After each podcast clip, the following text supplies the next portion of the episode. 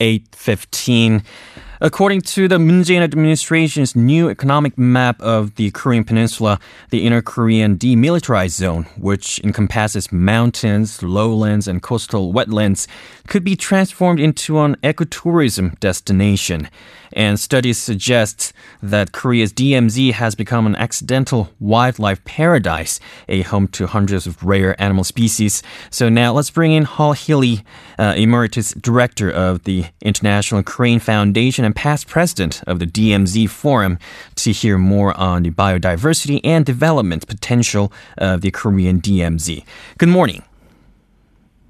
Good morning. Thank you so much for joining. In a previous media interview, you described natural diversity in the Korean demilitarized zone as an irony of war. So, can you tell us more about it? Yes, uh, the word irony essentially means a contradiction.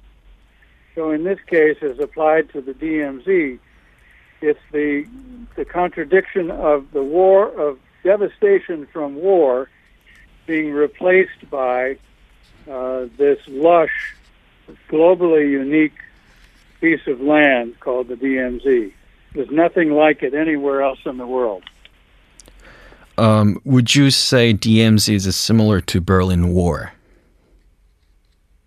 To the Berlin Wall, uh, in the sense that it separates the two, uh, or did in the case of the Berlin Wall, separated the two Germanys. You could say that. Uh, uh, there has been a green zone established be- between what uh, on what was the former border of, of the two Germanys, but mm-hmm. I would say the DMZ is much more uh, lush, much more, much richer in terms of biodiversity. And you've been involved in the DMZ conserva- uh, conservation work for a long time. And can you tell us more about the work you and your organization have done to protect the cranes and other endangered species in the DMZ? Yes, well, starting with the International Crane Foundation, we've been in existence uh, 45 years to protect the the 15 species of cranes on five continents. And our co our co-founder George, Dr. George Archibald, uh, spent lots of time in the DMZ actually in the early 1970s, and we've been working in Korea since that time. Uh, most recently with people like Lee Ki-sup and Lee Woo-shin and an organization called the Korea Federation for the for Environmental Movement, among many others. So, and the purpose is to work with farmers in uh, in Cholwon and other locations that uh, appreciate the value of cranes uh, because, you know, if we save cranes, we're saving not just cranes, but the habitats that they live in, which are, in the case of Korea, rice fields and wetlands. And so human beings depend on the same habitat, if you will, the same areas, same land as as the cranes and many other species. So we're helping to protect our own species when we're helping to protect cranes. So, uh, what kind of geographical features make the DMZ so special, uh, or a perfect habitat for cranes and other kinds of migratory birds? Well, as you pointed out in your introduction, the DMZ is made up of numerous uh, kinds of habitat, uh, including uh, marine, including uh, peatlands, reed beds, wetlands, uh, woodlands, uh, riverine, and other and farmland and, and, other habitat types. you know, as you know, 75% of the peninsula is, is, is mountainous, but the western portion of the DMZ is lowland, and much of it rice uh, uh, uh, wetlands, which is very conducive to farming of rice. So it's an ideal habitat for for those birds. And of course, you're an expert about cranes and other migratory birds, but can you tell us more details about biodiversity in the DMZ area? Well, I did a, a study back uh, 11 years ago that showed there were about 3,500 species of plants and animals in the DMZ. I heard more recently that with additional research, they're finding that there may be close to 6,000 uh, species of plants and animals, uh, including many that are rare or endangered, and uh, some that are found only on the Korean Peninsula and specifically in the DMZ.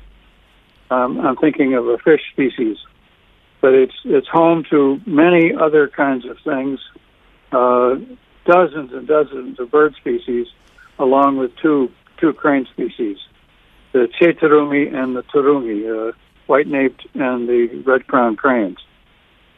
Mm-hmm. And you were involved in an project. So can you tell us what that project was about? The Ambyeon project was an outgrowth of our early uh, work on the Korean Peninsula. Uh, grew out of a concern that someday uh, there might be reunification, which would be a good thing. Uh, but along with reunification, there might be development of what is now just a very unique area uh, that has been left alone for close to 70 years. And because of the concern that it might be developed, particularly in areas where uh, the cranes ha- uh, live, um, the, the, flatter areas, uh, the western portion, we approached uh, scientists in North Korea to see if we could develop a project to help cranes there because traditionally they had stopped and even stayed over winter in various areas in North Korea. But because of uh, the, the, loss of fertilizer in the early 90s and uh, not having enough food for, for people, much less cranes, uh, uh the cranes came to the DMZ and the CCZ, the Civilian Control Zone.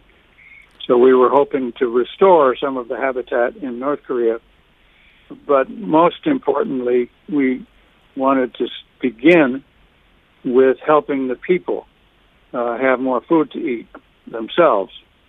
So we we developed a project with North Korean scientists to do just that, and they in turn, once once there was more food for for people, which included more rice, and that's what cranes eat, then there was more for for the cranes.